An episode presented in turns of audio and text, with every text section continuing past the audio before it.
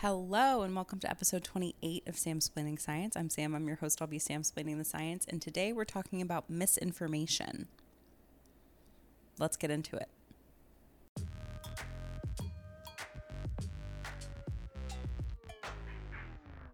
Hey everyone, how are you? I hope you're all doing well. I'm doing well. Thanks for asking. Um, I I don't know. I feel like before we jump into the science, I like to give a little bit of a personal update, but not really much personal things to update on. Um, I'm cat sitting for my best friend right now, so you might notice this if you're watching on YouTube. YouTube, Sam Splaining Science, and you'll find it. Um, this is not the usual couch that I'm sitting in front of, so maybe you notice that I'm not in my own home. I'm in my friend's home watching her cat, which has been interesting because I'm not a cat person. Um, but this cat is cool. I like this cat. So we're we're cohabitating pretty well so far. Not good.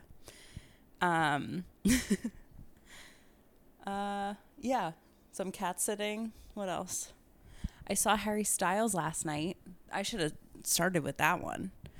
No offense to the cat. I love her cat is named Edamame and she's a sweetheart. But no offense, I've loved Harry Styles for longer than I've loved Edamame. So just putting that out there. Um, but yeah, I saw him in concert last night. It was amazing. It was life changing. I'm a new person now. So if you knew me before August 26th, you don't know me anymore. I'm different. I'm different. uh, yeah, but that's my personal life update. I went to a concert. so, yeah. Um, anywho, let's get into the episode, shall we? Let's get to what we actually were going to talk about today, which is misinformation, as I said. The title of this episode is called Little Misinformation. You know those memes that were going around like four weeks ago that were really funny four weeks ago, and now they're like, oh my God, stop. Um, well, guess what? I made one. Uh, you know, it's like Miss, Little Miss, whatever. Little Miss iced coffee every day. I don't know. That's what mine would be. Um, but Little Miss Information is today's episode title because we're talking about misinformation. And I saw the opportunity and I took it. Even if it might be a couple weeks late, better late than never. Um, anyway, um, I feel like the term misinformation is like a buzzword in our time, in our society, right? I think a lot of people talk about it, but it's still like a really big problem in the world in which we live.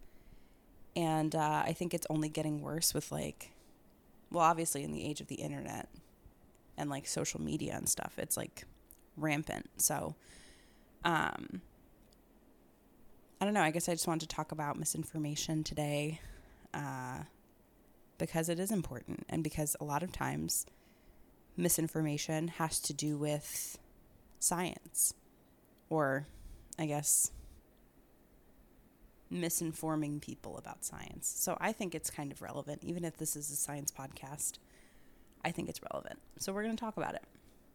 So that brings us to today's questions. We have three questions today. The first one is a two-parter. It is what is in, what is misinformation and how does it spread? So that's question 1. Question 2 is how are we susceptible to misinformation? And the third question is how can we stop misinformation? Um, as of course you are well aware of already. The sources for today's episode live in the episode description. Um, but I, for this episode, am mainly focusing on a Nature Medicine review article titled Misinformation, Susceptibility, Spread, and Interventions to Immunize the Public, written by Dr. Sander uh, van der Linden. And this article is actually sent to me by my friend Adrian. Thank you, Adrian, for sending this article to me. He sent it to me in like March, so sorry, it's like five months late. Um, thanks for your patience. Um, but yeah, I, I think it's like I said, misinformation is a very relevant topic in the world in which we live, and educating ourselves on it won't make it worse, and hopefully it'll make it better. So that's the ultimate goal of today's episode is to learn a little bit about misinformation and uh, hopefully make us better equipped to preventing it. Um, okay, yeah, let's get started then. So, question one What is misinformation? Question 1.1, the first part of the first question. Um, so, misinformation, based on the review article in Nature Medicine, um, Dr. Van Linden described it as false or misleading information masquerading as legitimate news, regardless of intent. So, basically, misinformation is information that is not telling the truth, the whole truth, and nothing but the truth. So, there are pieces of a claim or an article or something that either is partially or fully false. And many times, misinformation is communicated in a way um, that makes the false claims seem true. And this can be done in a couple of different ways that um, Dr. Van Linden describes in the article. But two of the main ways that I think stood out to me were firstly, communicating false claims in an authoritative tone or like making it seem like it's a credible source even if it is not a credible source. So a false claim that comes from a quote unquote news network that's not actually a news network, you know, or, um, you know, things that seem like they should be credible but they're not. People saying, like, oh, I'm a doctor.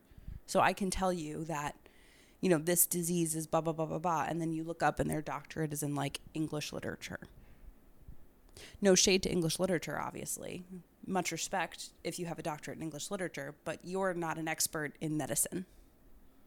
You're an expert in English literature. But because they say, oh, well, I'm a doctor, that's true.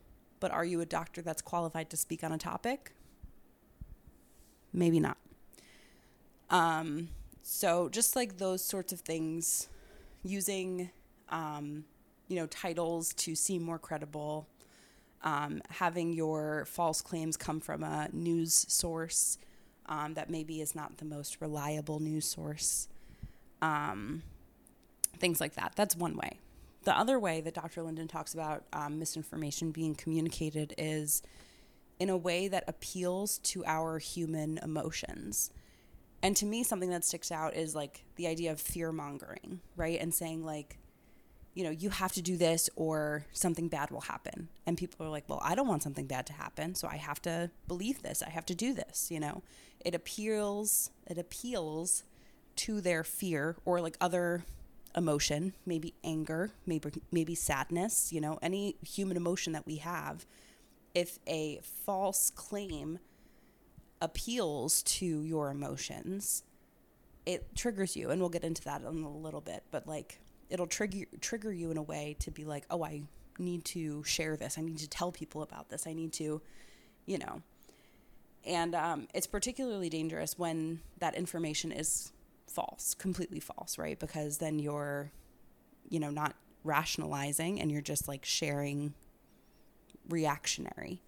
Um, we'll get into that later though. I don't mean to jump ahead too much, but those are some ways that misinform- misinformation is communicated, either with a false sense of authority or credibility or with um, appealing to human emotion. Um, another topic I wanted to mention was this idea of misinformation versus disinformation. Some studies of misinformation um, sort of divide the two ideas where misinformation is more of like an invalid or a false statement that is stated because of either a misunderstanding of a topic or like leaving out all of the information. Um, but it's not like totally it's not a total lie. It's like the intent isn't to spread misinformation in a malicious way. It's just like, oh, I misunderstood. And now I'm saying things wrong. That's misinformation in some contexts. Um, and then in that case, disinformation is sharing fallacies, sharing false information in a malicious way. To say, I want people to believe this thing that's completely untrue for an ulterior, ulterior motive that is uh, malicious. So that's disinformation versus misinformation. Um, however, it's very difficult when we're studying misinformation and disinformation to prove the intent of sharing false claims. So oftentimes they're just sort of lumped together into this idea of misinformation. But I thought that was an interesting um, classification that I hadn't really thought about. Um, but in the review article by Dr. Van Linden, he lumps them together as mis and disinformation together. Um, so, anywho, that was a spiel. Another thing I want to mention before we sort of move on with this question with an example is that misinformation is the spread of false claims, which implies that there are true claims out there. If we're spreading false ones, then there must be a true alternative, right? Um, and with truth, there is facts, things that are real, things that are true. And um, it's something you can prove, it's something you have evidence for. And, uh, you know, we can determine or like collect this evidence and, and analyze it with science. So, as I mentioned in the beginning of the episode, a lot of times misinformation there is misinformation around science. However, science is the thing that is helping us collect data and analyze it in a way. Shout out episode 27 where I talk about st- statistics. Ooh, I'm still having a problem with that one. Um, but yeah, so science allows us to collect this data and analyze this data and and prove with evidence that what we're seeing is true, you know. So um, the whole idea of like misinformation is like very much the antithesis of what we're trying to do as scientists, which is get as close to the truth as we can with evidence, with proof, with facts. Um, and to close out the first half of question one, I wanted to talk about a real world example of misinformation, and I want to do this in the context of the ongoing monkeypox outbreak.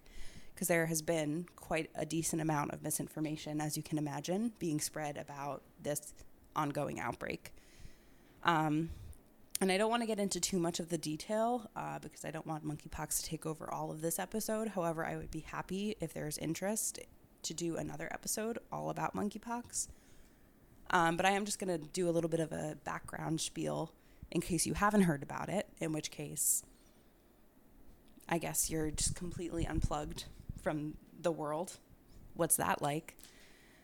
So I'm going to sort of give some context so that um, you know we can understand it all from the same space and then talk about the misinformation that's being spread about what's going on. Um, so, monkeypox is a disease that's characterized by symptoms that start out in like a fever, chills, sort of fluish um, symptomology but soon turns into um, developing sores, uh, lesions, or pocks, as they're called. Um, that start as red bumps on the skin, sort of all over like the hands and the feet, and eventually spreads all over your body. And um, these bumps eventually turn into blisters, which can be very painful and very uncomfortable for people. Particularly, some people have them on their face, like near their mouth or their eyes. It's very painful and not pleasant. Um, so that's sort of like the symptomology of the disease. Monkeypox has been endemic, meaning it's been like present and circulating around populations um, in African countries, including Nigeria, the Democratic Republic of the Congo, Central African Republic, and Cameroon, according to the World Health Organization. And in these places, um, monkeypox is typically transmitted from animal to human. Let's see if I can turn that down. There we go. Um, monkeypox is typically spread from either animal to human or from human to human with close contact between the humans and the lesions. Um, so, getting into the transmission now of like human to human transmission, you can catch monkeypox from someone who has it if you're in very close contact with their lesions. So, if someone has a lesion on their hand and you're holding hands with that person, you're exposed, you could potentially get monkeypox. Um, so, like close skin to skin contact in any context can spread monkeypox. Um, also, be- coming into contact with like soiled linens, towels, bed sheets, clothes um, of someone who has monkeypox can um, put you at risk of catching monkeypox because um, it can live on like soft surfaces for a while. Um, there's also some talk about potentially it being spread through respiratory droplets, although not as contagious through respiratory droplets as COVID is, but it is a possibility, a possible route of transmission, but not the most common. And also uh, some bodily fluids. Um, so that's sort of like the transmission routes. The most common is close contact with the lesions themselves or with like the clothes that people who have monkeypox wear or like the towels they use, etc. So earlier this spring slash summer, around like May, June time, um, there were cases of monkeypox that were reported in countries that were outside of the countries where monkeypox is endemic. Um, those four countries I listed before in Africa. And um, this caused alarm because normally there isn't like person to person spread isn't that common outside of these countries. And um, it was a cause for concern of like increased transmissibility potentially. Um, and uh, we can do a whole episode on monkeypox and like the spread. Um, and I can go on a rant about how now it's a problem that it's outside of Africa. Now everybody's concerned, even though we have tools to inoculate against smallpox, which could help. That's another rant for another day.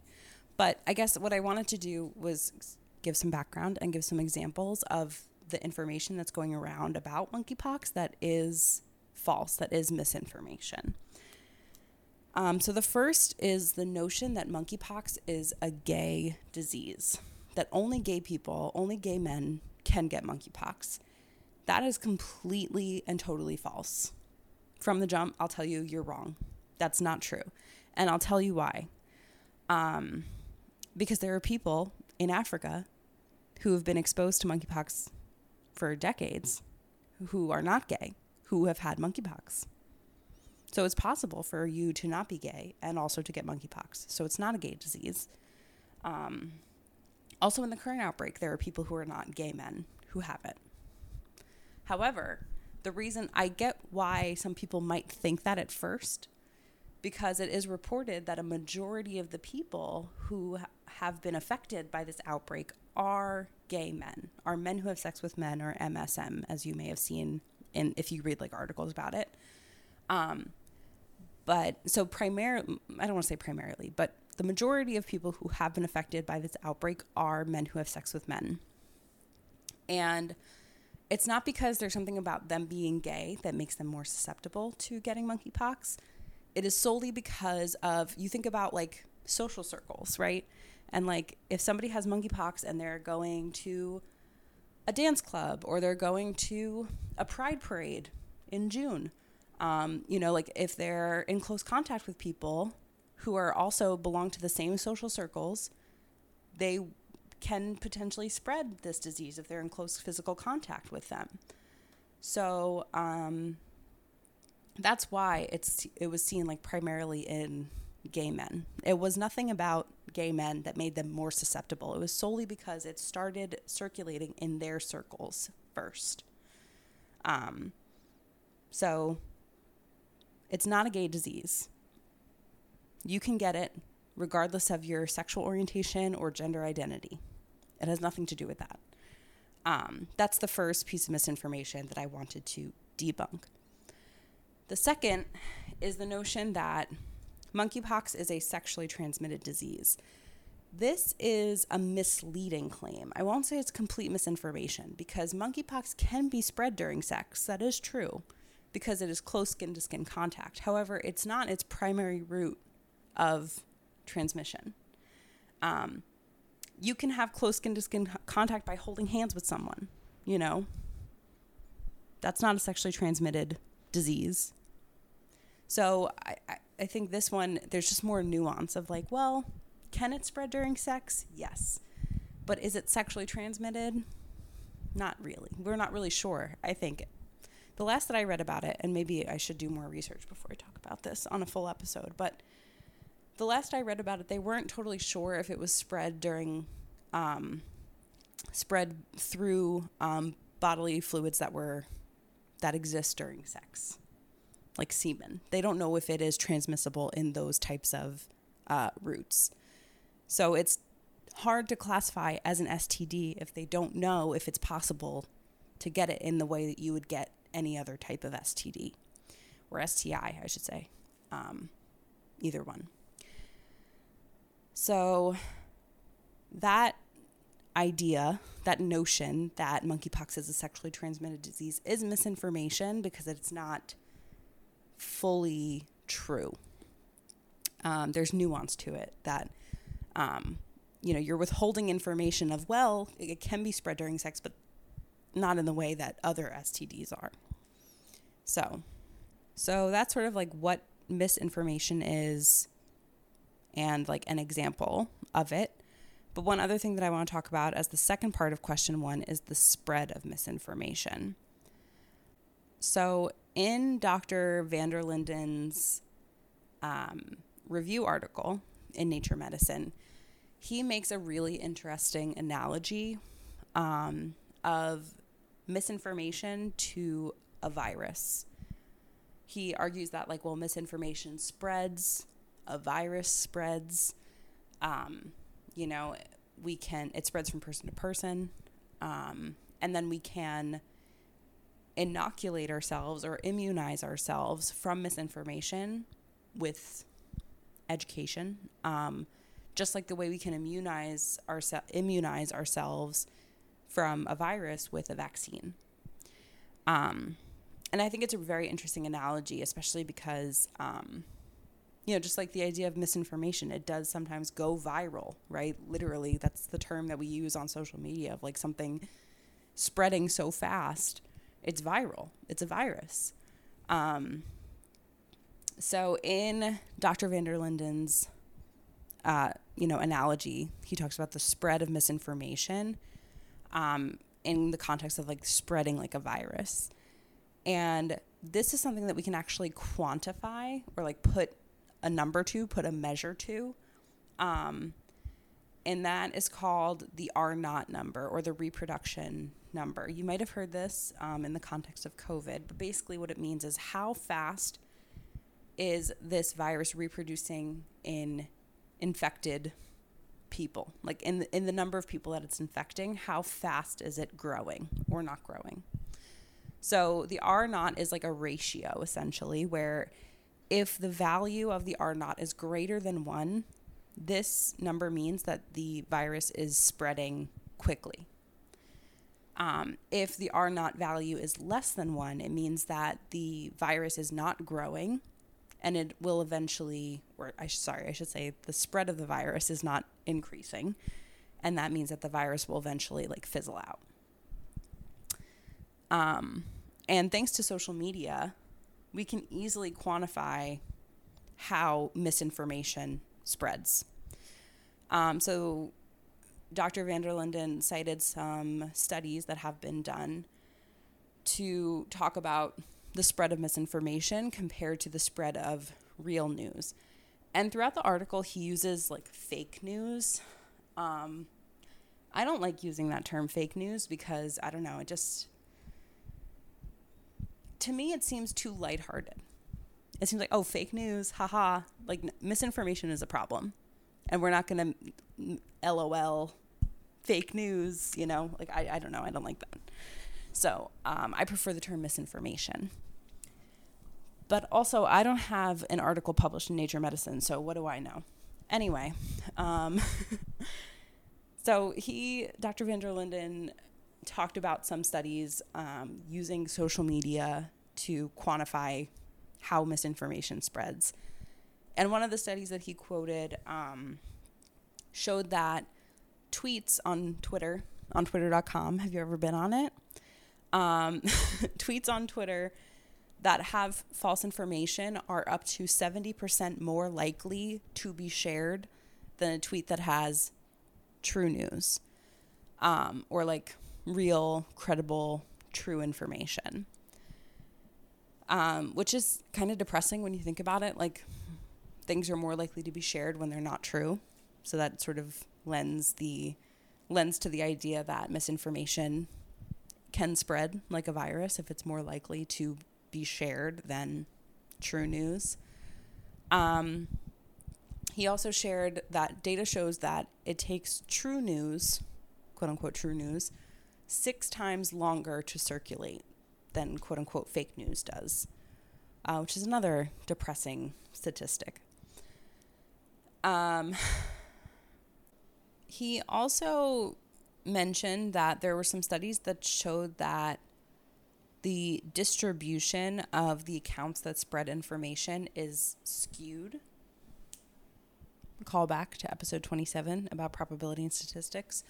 Um, where basically this means that only a few accounts posted and spreaded most of. Is spreaded a word, by the way? I don't think it is. I think it's spread. Um, anywho, um, most there were only a few accounts that spread most of the misinformation that is available online. So, in other words, most of the people on Twitter and on social media platforms um, aren't sharing that much false information, misinformation. Um, so, that's good news, I guess, if you think about it that way. That's not as depressing of a statistic as the other ones were. Where it's like, okay, well, at least most people aren't spreading misinformation. That's good news. Um, the last thing that I want to highlight that Dr. Van Linden talked about in his review was that exposure doesn't necessarily equal infection. So, if we are exposed to misinformation as it is being spread, that doesn't necessarily mean that we are going to be quote unquote infected by the virus of misinformation, right? So, even though you know most people don't spread information misinformation through their social media feeds um there are still people who see misinformation. I think there was a statistic in his paper that said that some polls show over 30% of people experience daily or frequent misinformation on their social media feeds. So there's 30% of people potentially who see misinformation, but a, a much smaller fraction of the population are actually spreading the misinformation. So, in other words, not everyone who is exposed to misinformation, like the 30% of people who were exposed to misinformation, not all of them spread it, right? So, to me, that sort of begs the question question number two uh, what makes a person susceptible? What makes us susceptible to believing and spreading misinformation? So, that's the second question of today's episode. So, just to summarize question one quick, hopefully, we have a better understanding of misinformation, what that term means when we hear it, and ho- hopefully also we have a little bit of context as to the spread of misinformation and how like when things go viral, we can use, you know, numbers, statistics, percentages to understand how uh, how it's how misinformation is being spread on the internet. So, cool. On to question number two, which is how are we susceptible to misinformation? Like, why do we believe misinformation in the first place? Um, I alluded to this sort of in the beginning of the first question when I was talking about like how misinformation is communicated, where basically like, oh, you can either say it with a lot of authority so that people believe you, even though they have no sense or no reason to believe you. Um, and then the second one was like, oh, communicating in a way that appeals to people's emotions or feelings, right? Um, Dr. Van Linden in this section of the article talks about people being more susceptible to spreading um, misinformation because of this thing called illusory truth, or basically this idea that that your the truth that you believe is an illusion, right? The reason why that happens is because of this thing called processing fluency, where basically the more a claim is repeated and heard, the easier it is for our brains to process. And that should be like, that should make sense, right? Like when we study things, remember, like back in school, we would have to study. When you're reading things over and over again, like your brain is like, oh, yeah, that's what the mitochondria does. And it's like repetitive, hearing, you know, facts over and over again helps them stick in your brain right? So this sort of repetitive exposure um, allows our brain to easily process what we're hearing. And when, when things are easy to process, it almost seems obvious, right? Obviously, the sky is blue. Yeah, because we've, you know, we see it every day and we know that it's blue. Um, but when popular media, when politicians, when influencers repeatedly say things that are false and we are exposed to those fallacies, our brains repeatedly take that in, internalize it, so that eventually when we hear it, we say, well, yeah, obviously. Obviously, that's true. Right? So, like, there were people early in the pandemic and maybe even today who say COVID is no worse than the flu. And I think maybe I'm projecting a little bit here. Probably I'm projecting a little bit here. But I think the reason why they say that is because they've heard that talking point so much that they believe it. But if you look at the proof and you look at the evidence, you look at the data of excess mortality between any other seasonal flu and the COVID 19 pandemic, you'll see that COVID is much worse than the flu, right? But because that excess mortality data isn't shown everywhere, and these other talking points of misinformation are shown in a lot of places, we have that repetitive exposure, and eventually we believe it. Because that's what our brains do, right? As Dr. van der Linden cites in his review paper. My cat friend is here now. Hi, Miss Mame. She's coming to lighten the mood. I think she sensed that I was getting a little emotional about misinformation. Thanks, girl. Um, come on over. You can see her on the video. Now you really have to go to YouTube and search Sam Splaining Science that you can see edamame. You go, girl. Um, right. So this idea of repetitive exposure to lies um, is just taking advantage of a natural cognitive experience in our brain of like repeating an idea and um, repeating an idea so much that it now seems real. It seems like a fact. Um, so, as Dr. Van Linden cites in his research article, um, or in his review article, research shows that prior experience, yeah, research shows that prior exposure to fake news, again, he uses fake news, um, increases its perceived accuracy. So, like if you've heard a piece of infor- misinformation before, you're more likely to perceive it as truth when you hear it again. Um, he also mentions in his paper that illusory truth can occur for both plausible and implausible claims. And um, I mean, this is, I guess, sort of playing at the whole idea of misinformation and how sometimes it can be totally outlandish and be like ridiculous of like, what? You believe that, you know, insert crazy conspiracy theory here. You believe that someone killed Avril Lavigne and now she's a body double? You believe that? That sounds kind of outlandish, but people believe that because they've read a lot about it and they've seen a lot about it. And then eventually their brain believes it. Um, and then it can also be for like plausible things that are like, oh, maybe that's true maybe we didn't land on the moon. No, I'm just kidding. We did.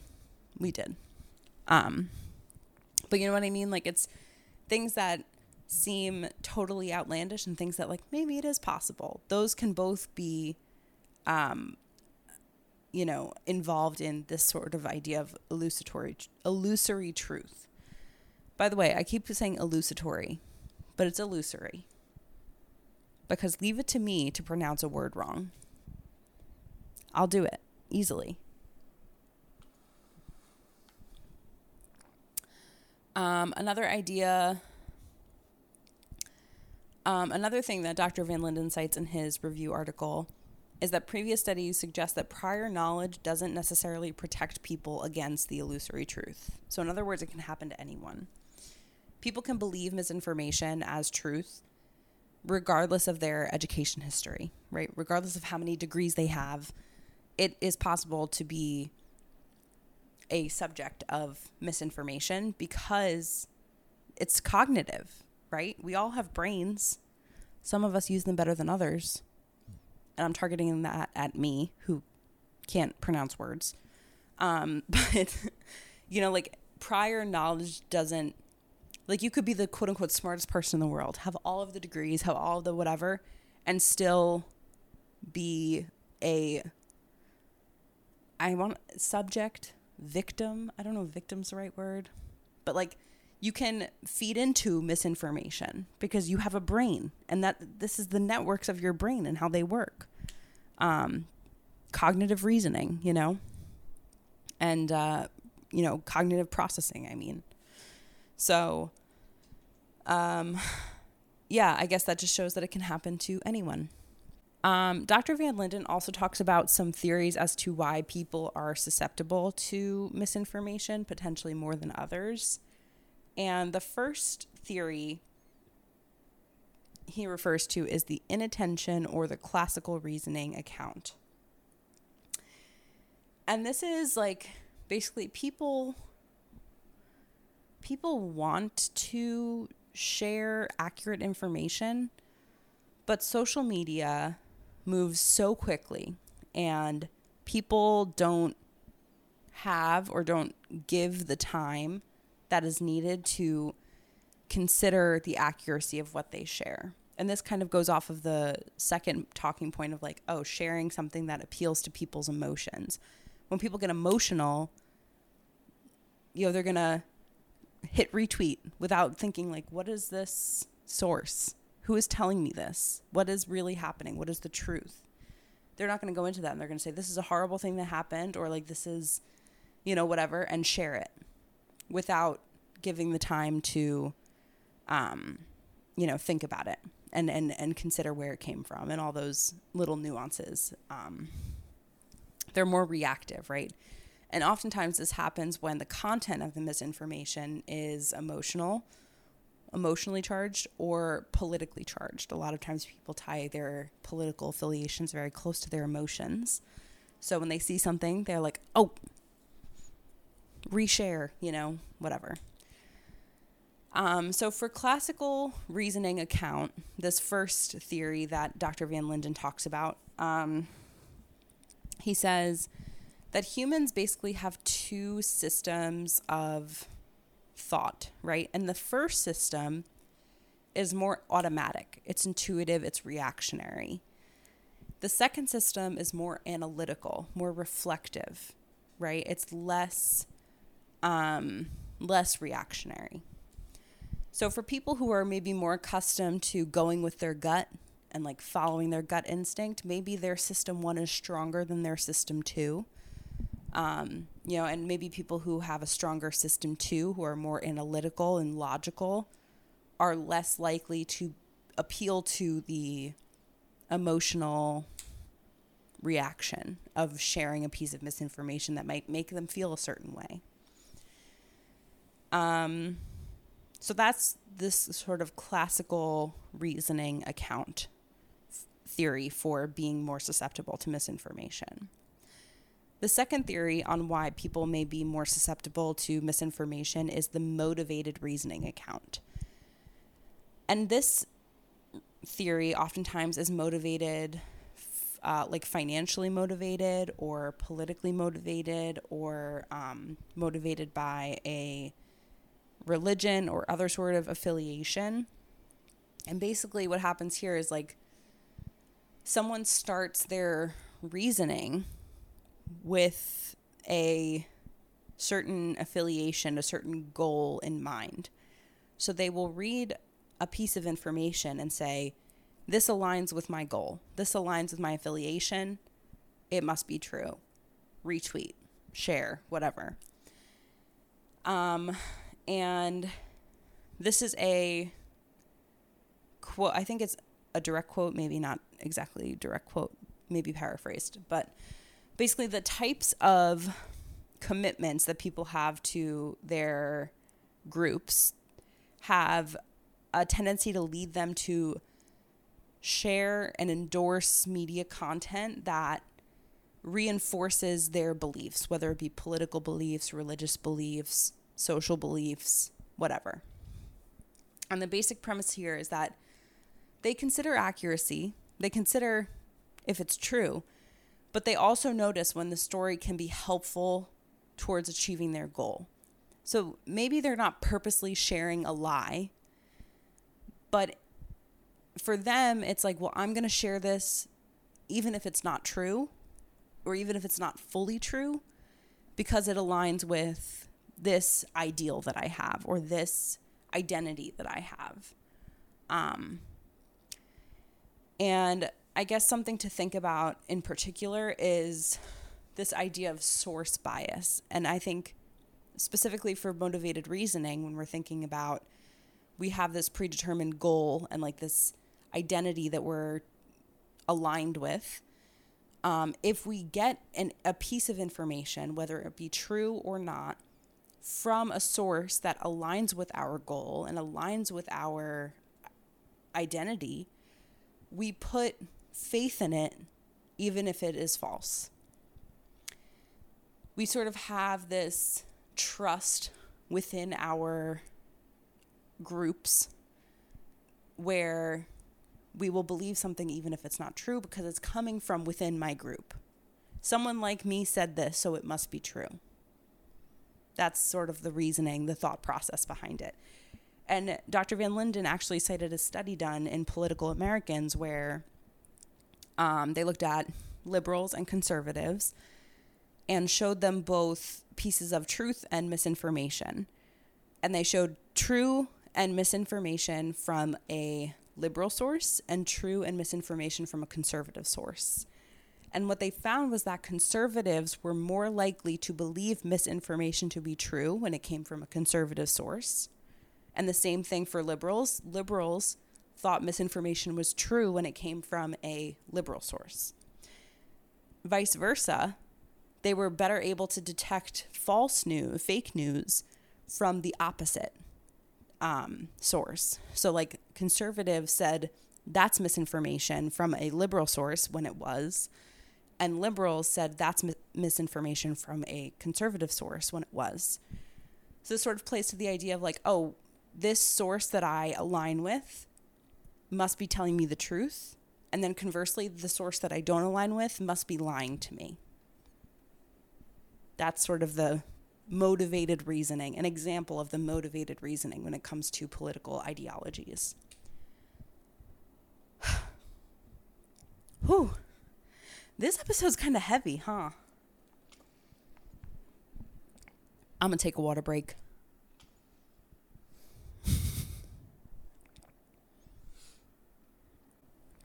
okay. Um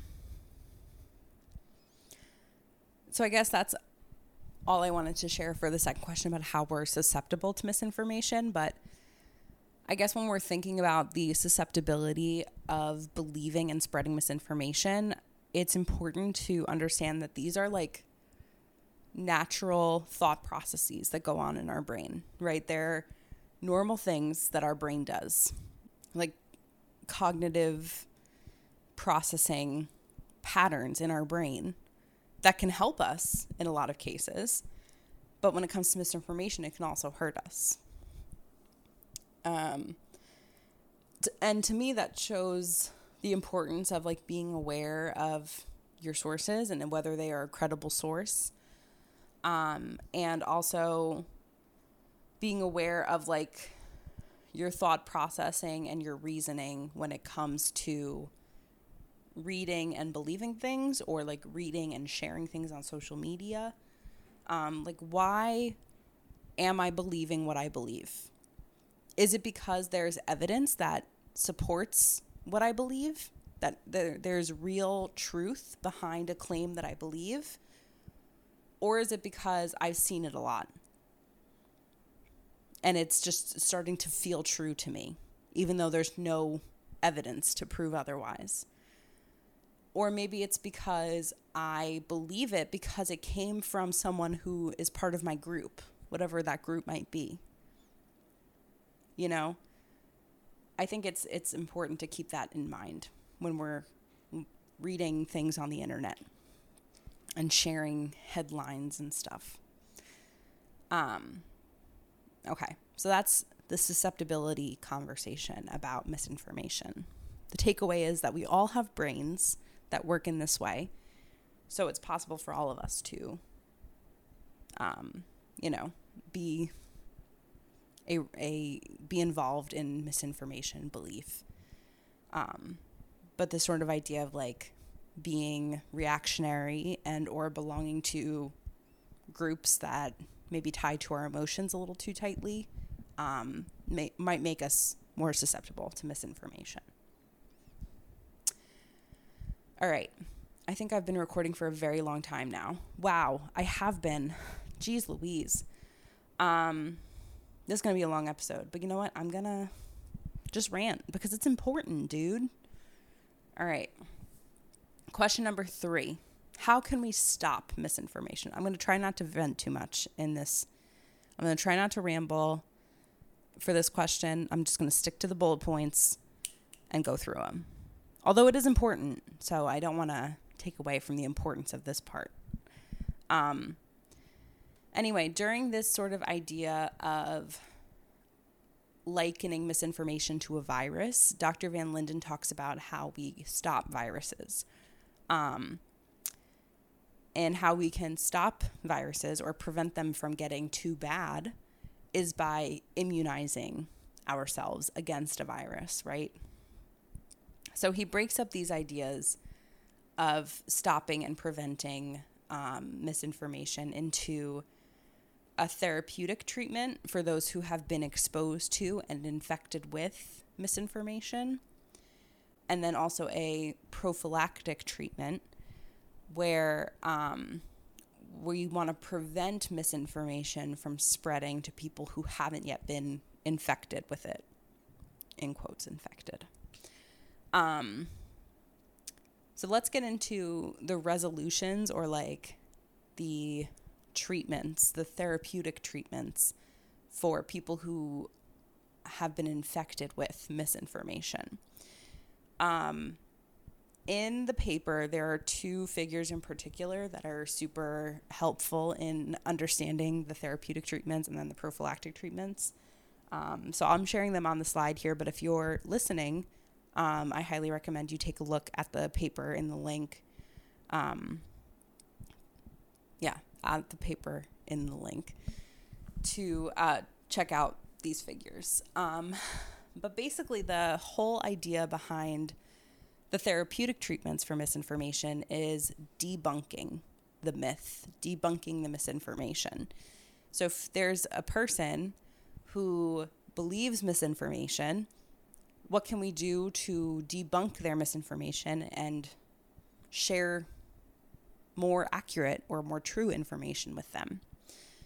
So, the best practice recommendation for effectively debunking misinformation is to start with facts, lead with the facts, and make them simple and sticky, which is an awful way to explain it. But basically, share facts that are facts, firstly, foremostly, from expert sources, um, but also that are like easy to digest and easy to remember.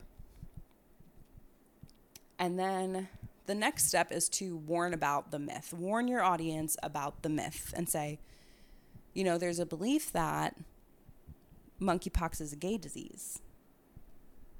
Right? But as I mentioned, the facts are here. This is how it spreads through close skin to skin contact. I started with that and then warned about the myth. There's there's a myth that it's false or there's a myth that insert false information here. The third step is to expose the manipulation technique. So, explain how and why the myth is misleading. In some cases, this is a conspiracy theory. In some cases, like in the case of monkeypox being a quote unquote gay disease, it's a misunderstanding or a misinterpretation of the real world data. Yes, we're seeing higher incidence in gay men, but that doesn't mean that it only spreads in gay men, right? We're exposing the myth and why it is a myth. And then in closing, we end by reinforcing the facts that we brought up and providing a credible alternative explanation. So that's how we can debunk, effectively debunk misinformation to a person who believes misinformation, potentially. And I mean, there's more than just these steps, right? Of course, there are some people who are very, um, you know, not really willing to change their mind. They're very stuck in their ways. And that's actually one of the things that um, in the pitfalls and the limitations, Dr. Van Linden discusses this idea of correction backfiring. Like when people are corrected to say, like, oh, actually, what you believe is not true, and here is the truth, they like double down. They're like, no, no, no, I'm right. So there's, you know, it's not a totally perfect system um, and one that should be studied further, absolutely, with more research and more, um, you know, behavioral psychology work. Um, but yeah, it's it's a way to do it. So,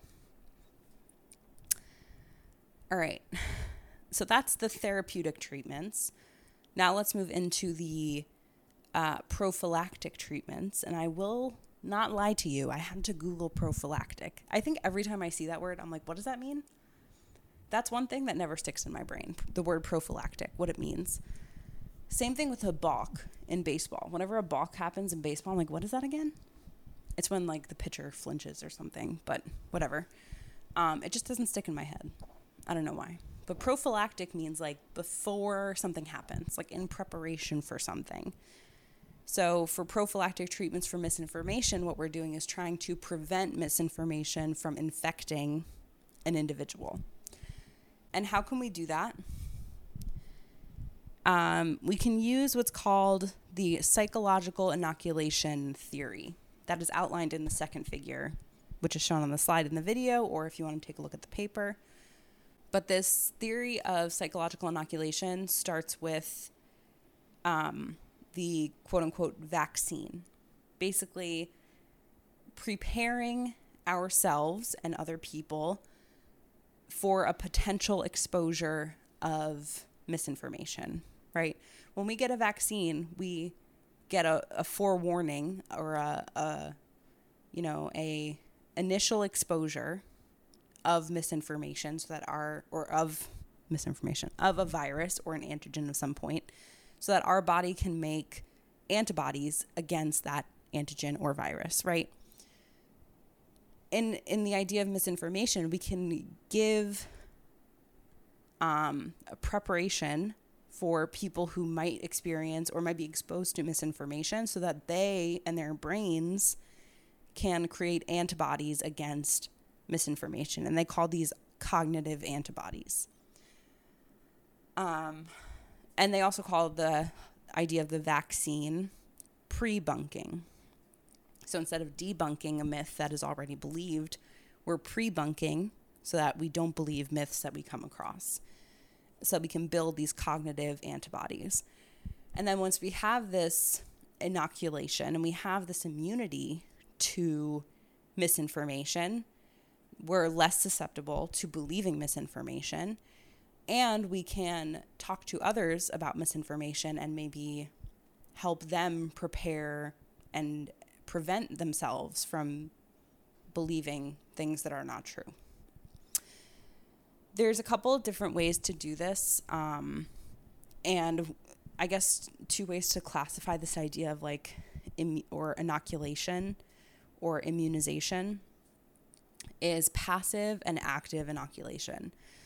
So passive inoculation is like being told about techniques and tactics for misinformation and how they're spread.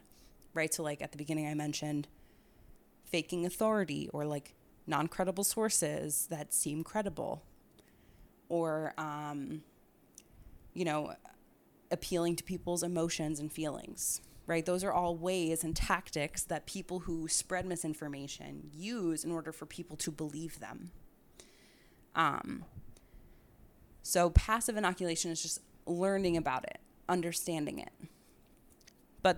Dr. Van Linden's paper also talks about this idea of active inoculation and what seems like a video game sort of thing, like a choose your adventure type of thing, where there were studies where people pretended to be in a position of authority in like a news network, for example.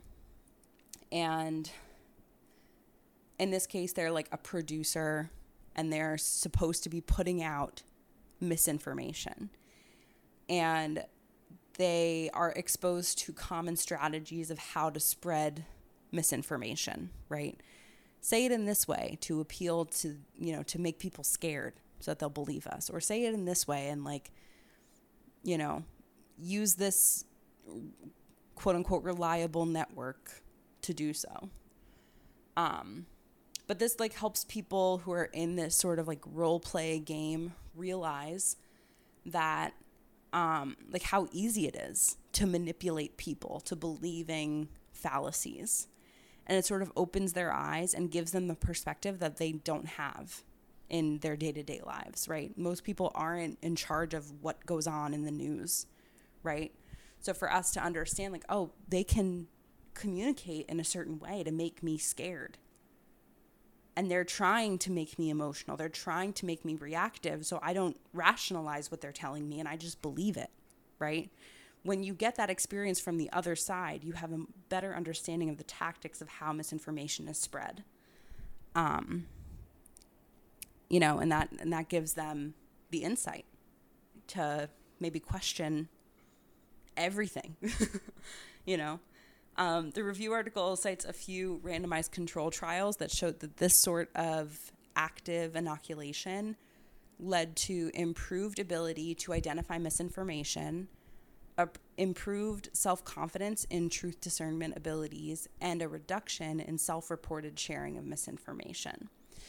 So, this could be, you know, a fun, interactive way for us to learn about how misinformation is spread that can benefit us and protect us from believing misinformation um, when we're exposed to it. So, between the debunking with therapeutic treatments and the pre-bunking with prophylactic treatments, I think these are both really interesting ways to combat and prevent the spread of misinformation. Pretty interesting, pretty cool.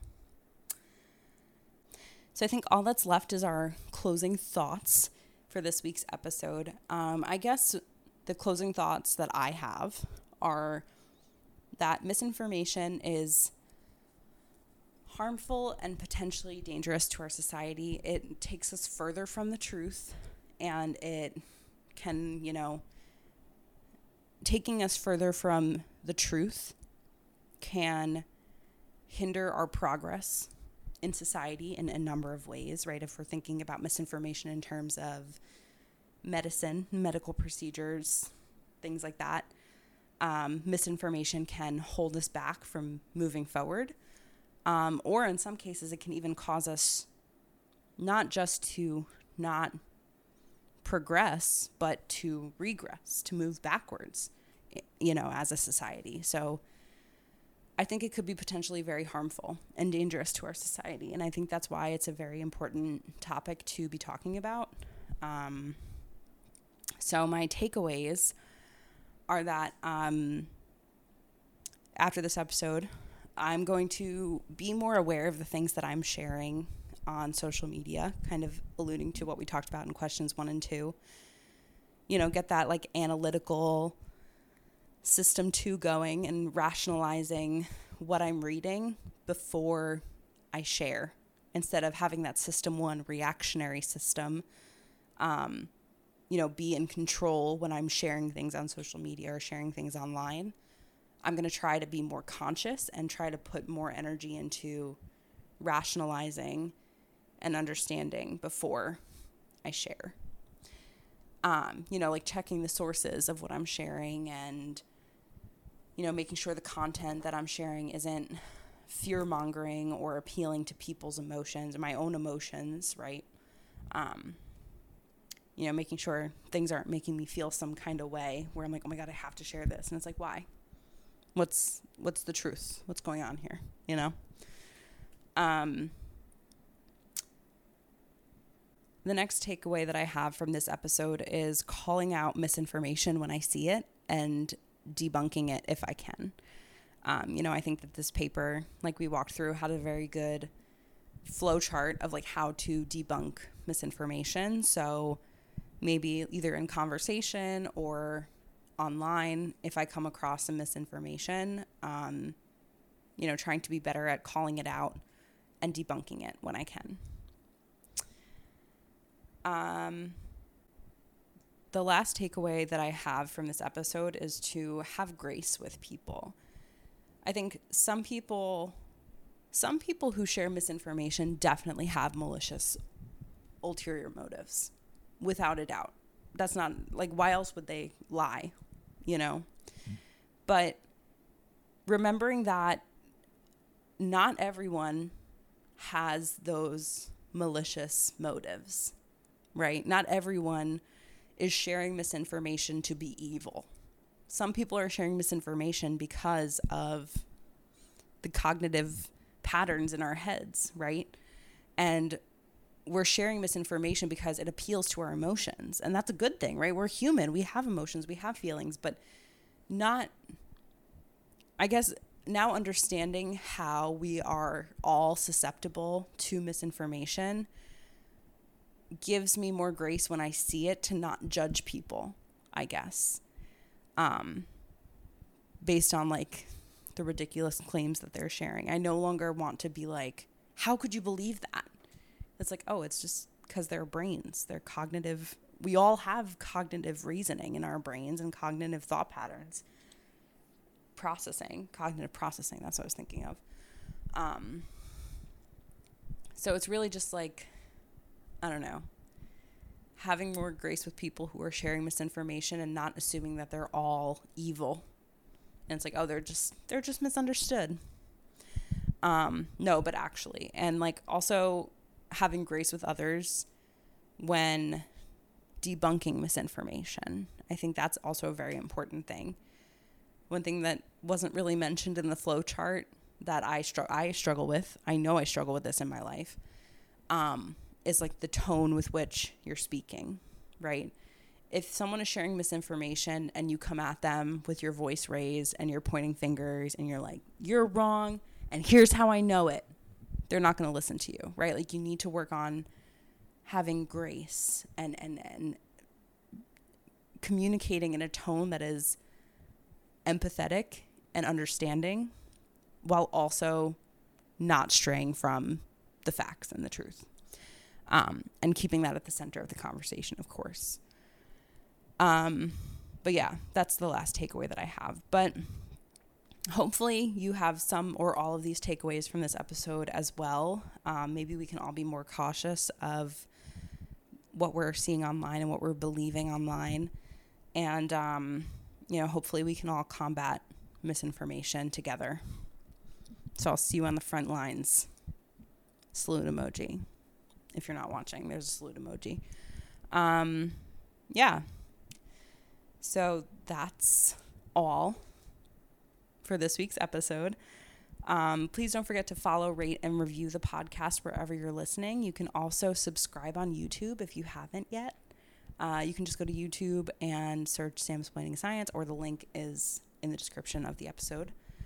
Um, you can also follow the show on Twitter and Instagram at Samsplaining Sci. I also have a TikTok at Samsplaining Science. Um, I haven't posted one since my research conference, but uh, if you want to go check it out, I'm going to start trying to use that a little more often as well.